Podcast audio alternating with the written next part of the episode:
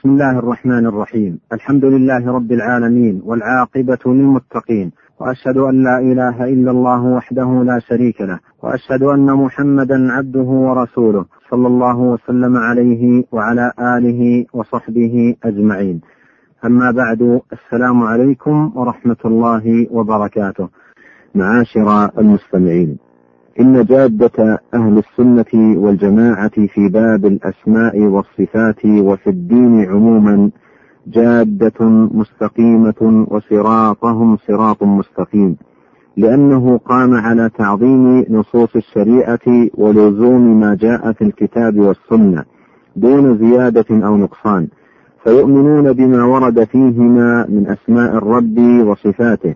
ويمرونه كما جاء ويثبتونه كما ورد. ولا يحرفون الكلم عن مواضعه ولا يلحدون في أسمائه وآياته ولا يكيفون صفاته ولا يمثلون شيئا منها بشيء من صفات خلقه. لأنه سبحانه لا سمي له ولا كفؤ له ولا ند ولا يقاس بخلقه. ويؤمنون بأن رسله الذين أخبروا عنه بتلك الصفات صادقون مصدوقون فكلامهم وحي من الله ومهمتهم تبليغ رسالة الله بخلاف الذين يقولون على الله ما لا يعلمون بما تمليه عليهم عقولهم القاصرة وأفهامهم الضعيفة. ولهذا قال الله سبحانه سبحان ربك رب العزة عما يصفون وسلام على المرسلين والحمد لله رب العالمين. فسبح نفسه عما وصفه به المخالفون للرسل وسلم على المرسلين بسلامة ما قالوه من النقص والعيب. ثم حمد نفسه على تفرده بالأوصاف التي يستحق عليها كمال الحمد وهكذا الشأن في أتباعهم المقتفين آثارهم.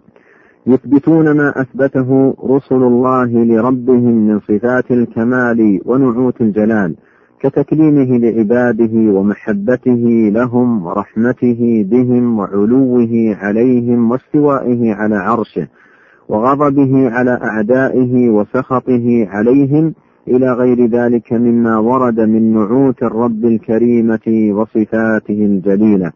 فآمنوا بذلك كله وأمروه كما جاء من غير تعرض لكيفية أو اعتقاد مشابهة أو مثلية أو تأويل يؤدي إلى تعطيل صفات رب البرية بل وسعتهم السنة المحمدية والطريقة المرضية.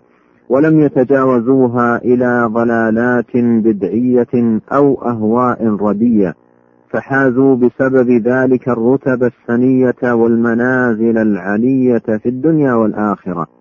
فسننهم أبين وطريقهم أقوم وهديهم أرشد بل هو الحق الذي لا حق سواه والهدى الذي ليس بعده إلا الضلال. أيها الإخوة المستمعون ومنهجهم في هذا الباب قائم على أصلين عظيمين وأساسين متينين. هما الإثبات بلا تمثيل والتنزيه بلا تعطيل. فلا يمثلون صفات الله بصفات خلقه كما لا يمثلون ذاته سبحانه بذواتهم. ولا ينفون عنه صفات كماله ونعوت جلاله الثابتة في كتابه وسنة رسوله صلى الله عليه وسلم. بل يؤمنون بأن الله ليس كمثله شيء وهو السميع البصير. وهذا الإيمان يعد أصلا من أصول الإيمان الراسخة وأساسا من أسسه العظيمة التي لا إيمان لمن لم يؤمن بها.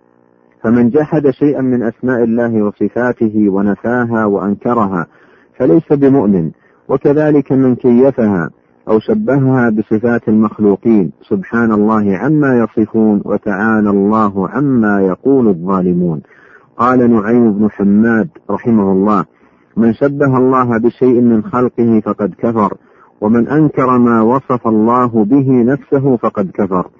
فليس فيما وصف الله به نفسه أو وصفه به رسوله صلى الله عليه وسلم تشبيه. وقال الإمام أحمد رحمه الله لا يوصف الله إلا بما وصف به نفسه أو وصفه به رسوله صلى الله عليه وسلم. لا يتجاوز القرآن والحديث.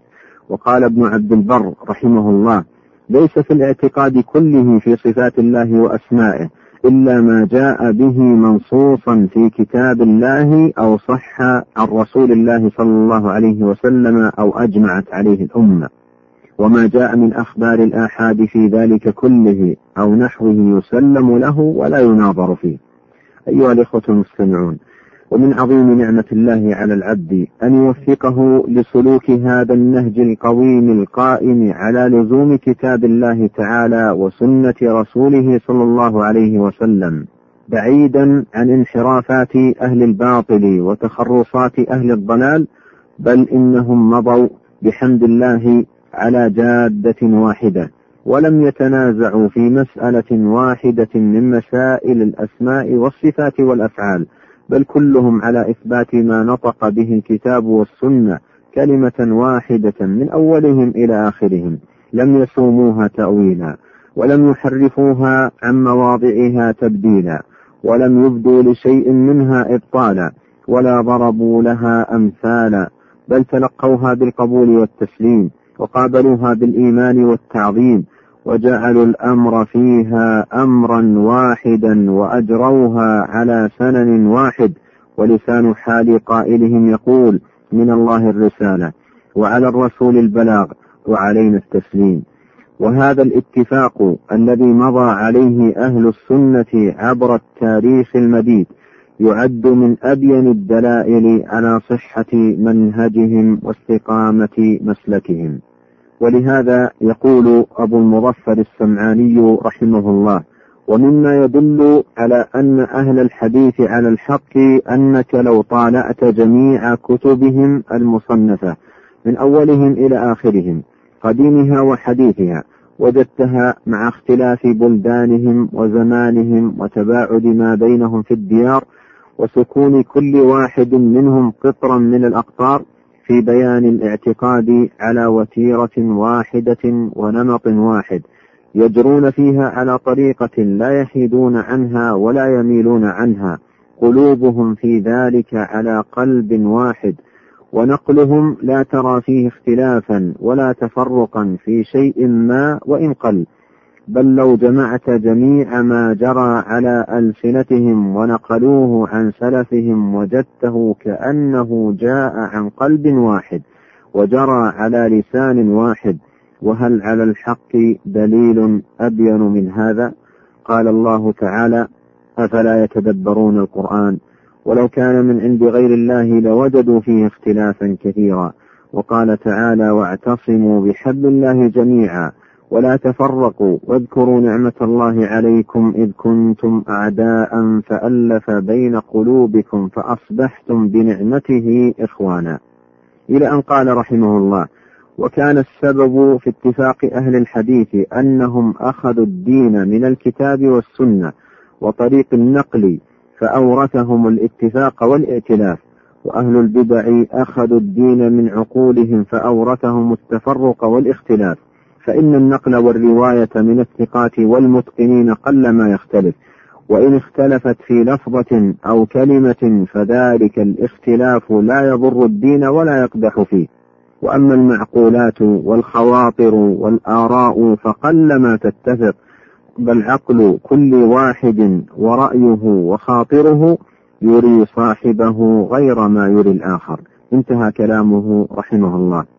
هذا وإن الخطأ في أسماء الرب سبحانه وصفاته ليس كالخطأ في أي أمر آخر والواجب على كل مسلم أن يلزم نهج أهل السنة والجماعة ويسلك سبيلهم فإنهم على الحق المستبين.